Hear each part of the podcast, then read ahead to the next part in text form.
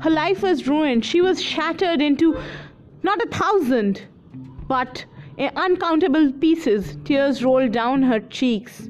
She didn't know what to do. She was slut shamed. She was victim blamed.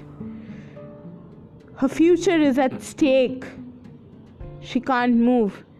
She is as still as the cold body. She is living in a deathly silence. But she is serene and strong, as strong as the mountain and as gentle as the downy snowflake. The girl who is and was